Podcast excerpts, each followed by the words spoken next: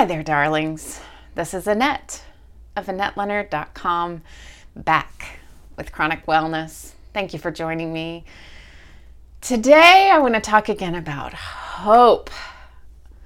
Folks, I have said it here before and I will surely say it again that I find hope to be a double edged sword.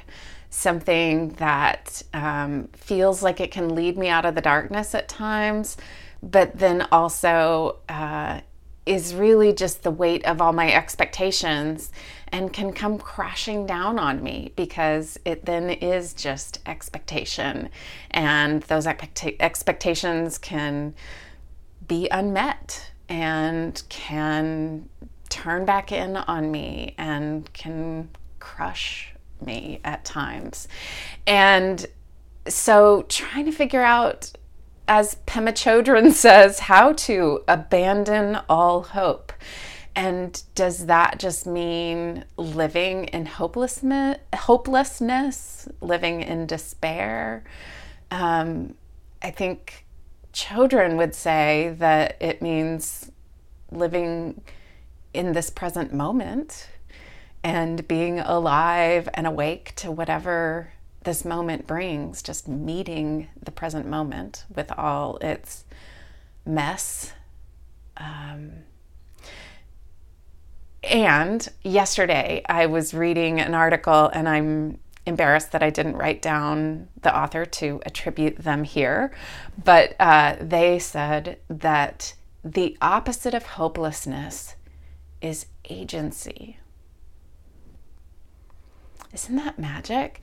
The opposite of hopelessness is agency. And right, having the ability to, to do something, to be in charge of some part of my life, to be self determined in some ways. And for those of us with chronic illness, who do not have a future that looks like we imagined, that do not have a present that looks like we imagined, that uh, can't do for ourselves the things we used to be able to do.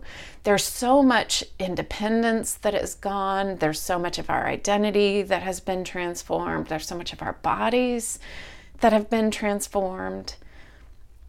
That agency is a big part of my ability to find wellness is so much, you know, to be able to determine this, not that. Even if it's just, I'm going to brush my teeth now. Today is going to be the day that I shower. um, and when those small, self determined choices get eroded, they feel like a really big deal.